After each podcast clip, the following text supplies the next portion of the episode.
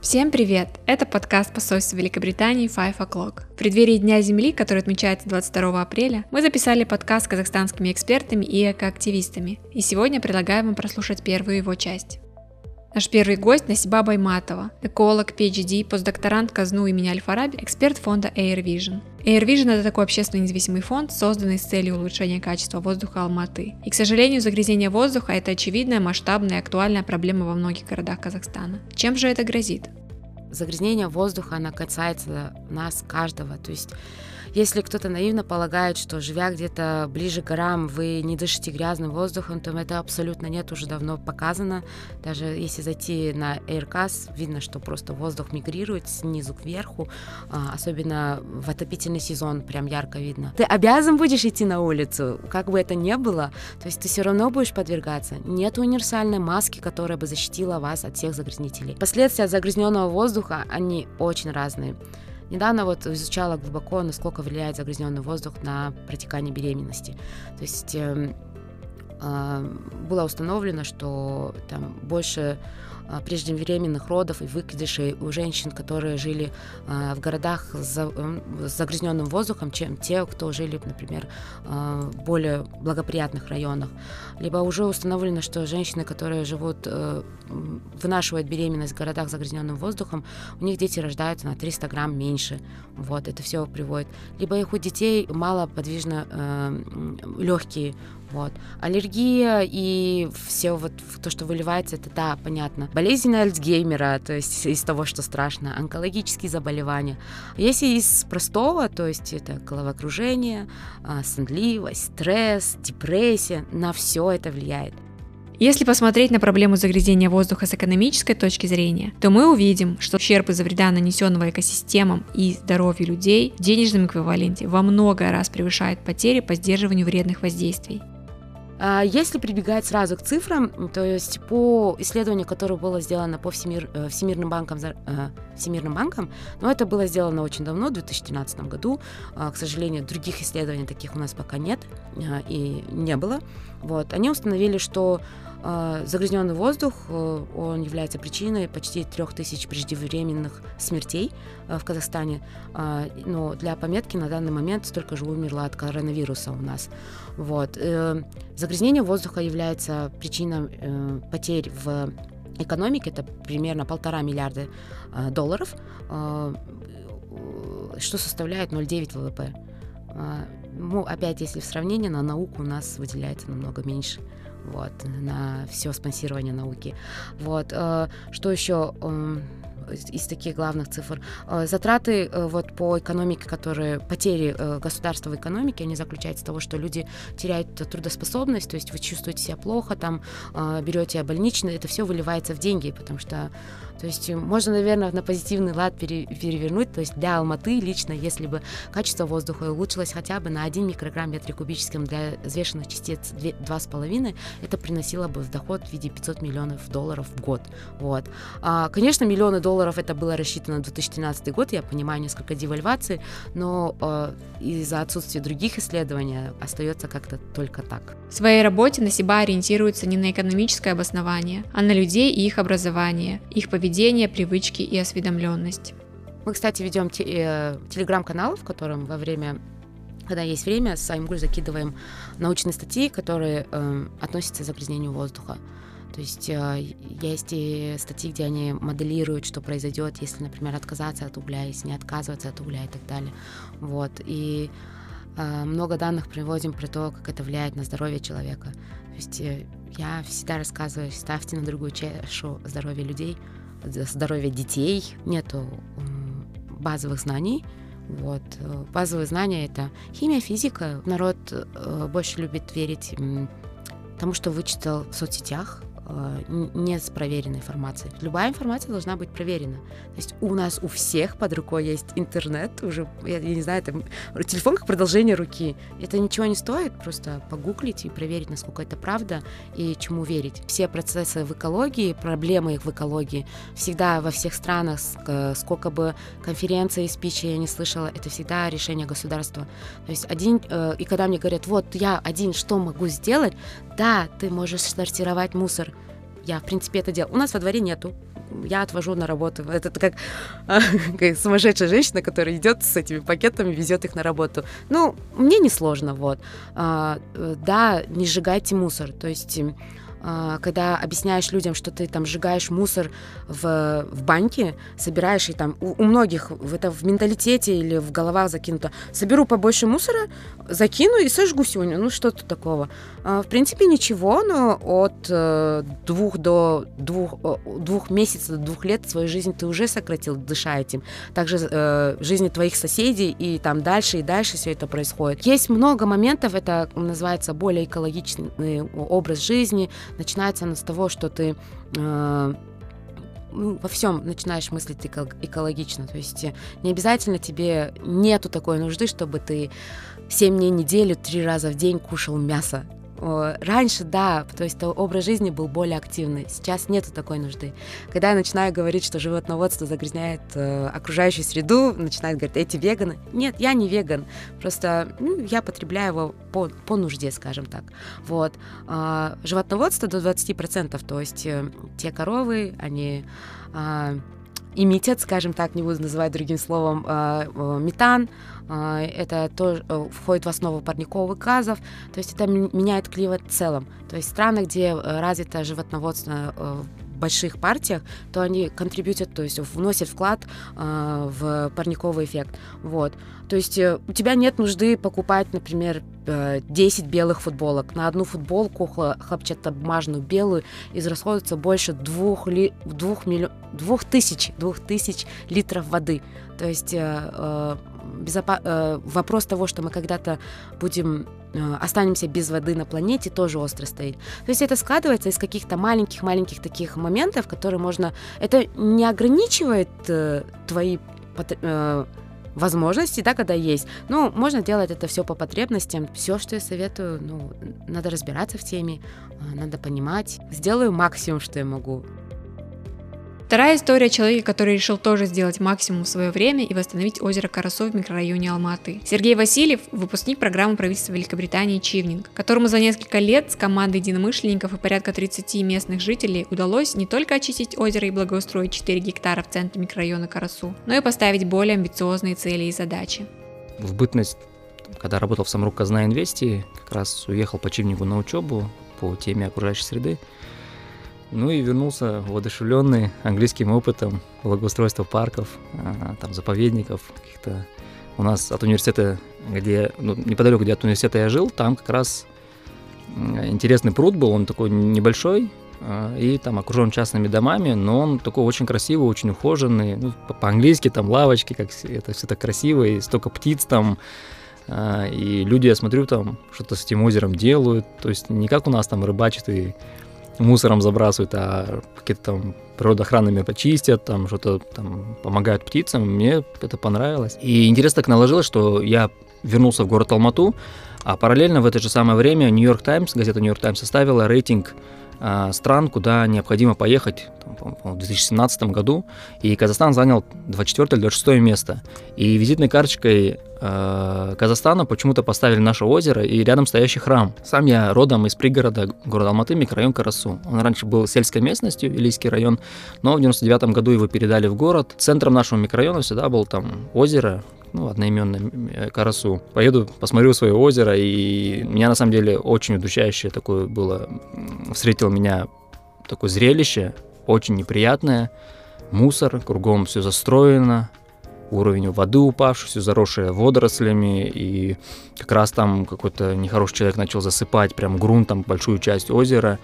И э, я помню там, ну, ну это действительно вот тот человек, который там в этом озере купался, да, когда это действительно такие вот, это одно из самых чистых мест э, в городе было, потому что там артезианскую воду туда постоянно сбрасывали, и, скажем, если Первомайские пруды, так это популярная точка, да, куда люди обычно ездят, купаются, то Карасуйское озеро, оно было никому неизвестно, поэтому оно было наиболее чистым. Появилась идея, что надо что-то сделать, э, и в это время фонд Сорос Казахстан объявил конкурс на лучшие проекты социального характера в нецентральных районах города Алматы. И как бы моя идея вот восстановить озеро, она ну, достаточно хорошо вписывалась вот в эту в, в тематику, в это требование этого конкурса. Мы заказали эти геологические исследования, мы сделали какие-то эскизные проекты, мы полностью изучили каждый метр, каждый камешек, все, что находится вокруг озера, потому что с первого так взгляда, да, там, ну, невозможно э, понять, э, ну, где вообще что строить, потому что здесь храм стоит, там дома построены, здесь дорога, там какие-то заброшенные болота, там заборы стоят. То есть, ну, мы изучили, мы поняли, где есть свободные участки, где можно заборы убрать, где незаконный самозахват. И нашли порядка там, ну, порядка двух гектаров, наверное, не включая территорию озера. Территория озера еще порядка 4 гектаров добавляет. Все это оформили в виде эскизного проекта, в виде проектной документации. А, и начали убеждать Акимат, что необходимо инвестировать Помимо фонда Сорос Казахстан помогли Сергею и его единомышленникам Общественный совет города Алматы, Британский совет и Акимат. По словам Сергея, данный проект это не только инвестиции в экологию, но и создание новых рабочих мест. Наш проект включили э, в программу, в республиканскую программу занятости. То есть э, мы доказали, убедили, что э, реализуя проект в Карасу, вы не только благоустраиваете микрорайон, но вы создаете рабочие места, и плюс это инвестиции не только в экологию, это инвестиция в социальное развитие целого микрорайона. Ну, наверное, будет немного нескромным сказать, но я думаю, что наш проект, он в том числе повлиял на то, что э, была объявлена вот эта программа «Город без окраин». Наверное, здесь неправильно будет говорить, что это мне удалось. Там, на самом деле, большое количество людей, которые было вовлечено в это это и местные жители, очень много, там человек, ну, 20 могу, да, произнести имена а, тех людей, которые помогали. Это и представители общественного совета города Алматы, это и британский совет, да, вот через Алматы. Вот эта поездка, которую они организовали, она очень хорошо повлияла. Это и фонд Сорос Казахстана, это общественный совет, это Акимат городской, и вот сейчас и районный Акимат подключился. Ну, то есть такая общая победа. Мне просто повезло встретить тех людей, которые оказались небезразличными. И тут я не говорю там, скажем, о финансирующих организациях, а именно там о тех, людей, о тех людях, которые ну, по непонятным мне вообще причинам просто влюбились в этот проект и отдавали столько, это и Аселия Жанова, да, вот с, э, с Урбан форума э, Казахстан, она они как бы были организатором конкурса, а потом она выступала у нас в качестве советника по и разработчика эскизного проекта. Это Ирлан Смайлов, член общественного совета. То есть я, ну вот, это Адиль Нурмаков, тоже с Урбан форума, а, это местные жители, ну, местные жители, как бы их понять можно, да, то есть у них такая же там тоска по, по прошлому, или там они любят то озеро, но вот те люди, которые вот с города, да, которые никогда это озеро не слышали, они почему-то влюбились в это, я, ну, я до сих пор не понимаю, почему, почему это произошло, каким образом они так, потому что что Ирланд Смайлов, что Василий Жанов, что Наталья Левинская – они, ну, просто очень большой эффект вот дали. Вот, благодаря, вот, скажем, их поддержке удалось дальше как-то продвинуть. Моя жена, она не, ну, ни разу не сомневалась, она помогала мне заявку писать вначале и никогда меня, скажем так, не упрекала, почему я провожу время там вне семьи, занимаюсь вот этими вещами. В планах у Сергея заниматься развитием своего экологического фонда, после озера Карасу заняться Бурулдайскими озерами, через год-два, когда появится больше времени. Возможно, когда-нибудь дойдет и до Аральского моря. У меня принцип такой, думай глобально, действуй локально. Я думаю, что вот эта экологическая тематика и именно вовлечение человека в, к менеджменту природными объектами, да, вот как-то какое-то вот это единение, оно, мы к этому придем. То есть чуть-чуть позже, но мы к этому придем. То есть, если, скажем, там Илон Маск там, или кто-то пытается там внедрять чипы там, в голову или там полететь на Марс, то я маленько, наверное, олдскульный в этом отношении. Я думаю, что люди все-таки потихоньку будут приходить к тому, что ну, природа это все-таки часть его, и он часть природы, и это единение должно быть. Наша заключительная история данного выпуска посвящена переработке пластика. Как в Алматы и в некоторых других городах решается проблема одноразового пластика, нам рассказал Данияр Бакимов, руководитель IT-компании Open Mind Technologies и основатель Rocket Plastic. Все началось после того, как я поучаствовал в Алматинском городском марафоне, когда увидел огромное количество пластиковых бутылок на вот, пунктах раздачи воды. Меня так впечатлила эта картина, когда ты видишь огромное количество пластиковых бутылок и стаканчиков. Э, это как, каким-то образом отложилось у меня в подсознании. И я подумал, почему бы не а, изучить это, посмотреть, что вообще с этим пластиком в а, последующем происходит. То есть, понятно, его убирают да, с улиц, а, но куда и э, э, что с ним происходит, абсолютно непонятно. Первое направление это сбор и переработка, то есть производство продукции и сбор пластика. Второе это производство оборудования, а третье это мы, получается, ну, уже более социальное, то есть это, наверное, популяризация раздельного сбора, вовлечение населения. И здесь мы э, очень активно работали, мы каждый месяц, ну, то есть э, не менее одного раза в месяц мы где-то выступали, где-то на площадках каких-то школ, школ, это может быть школа или университет, или приглашали к себе в мастерскую посетить э, школьников. То есть это было на постоянной основе в субботу до а с 12 до 4 а, любой мог прийти, посмотреть, чем мы занимаемся, потрогать, даже поучаствовать. Мы даже разработали специальный мастер-класс, который показывает визуально, как проходят процессы переработки, то есть от э, дробления до производства какого-то нового продукта из э, там, например, там из старой какой-нибудь там из-под молочной тары, да, допустим. То есть, э, когда человек визуально видит, что происходит на, на разных этапах, он а, убеждается, что это как бы действительно имеет место быть. Тогда создается вот эта эмпатия к нашему проекту и доверие. Потому что очень много людей, которые доверяют нашему проекту и издают именно нам пластик. За все время своего существования с 2018 года Rocket Plastic проведено множество обучающих семинаров и мастер-классов. Мастерские по переработке пластика открыты в разных городах, как Читау, Караганде, Костанай Алматы. Технопарк Rocket Plastic работает в КЗНТУ имени Сатпаева. В планах еще более масштабные проекты, которые смогут быть устойчивыми и приносить прибыль. Мы в прошлом году с партнерами а, купили оборудование для производства тротуарной плитки. Это вот а, получается проект, который мы пытаемся запустить э, уже в этом году. Это, получается, технология полимер песчаной смеси, когда пластиковые отходы смешиваются с песком, и туда добавляется какой-то, например, ну, краситель для цвета. И а, мы можем сделать, допустим, а, дорожное покрытие. Потому что, ну, тротуарная плитка, она везде используется. Сейчас все тротуары у нас покрытые брусчаткой или плиткой. У нас есть матрицы для производства черепицы. То есть э, там порядка 25 видов изделий, которые можно сделать из этой а, смеси. То есть вы ее просто смешите, нагреваете и уже в конце формуете. А форму можно придать любой. Вот в Астане есть ребята, которые делают скамейки. Это проект Экомав. И мы тоже задумываемся о том, чтобы использовать э, вторичный пластик в благоустройстве города. Мы, в частности, уже делаем скамейки, но по нашей старой технологии это параметрические скамейки, которые вы можете увидеть в городе. Э, и вот в прошлом году мы поставили в Кокчетаве их. Там около восьми таких скамеек. Но опять-таки я говорю, что производительность у нас очень низкая, и из-за этого очень высокая себестоимость.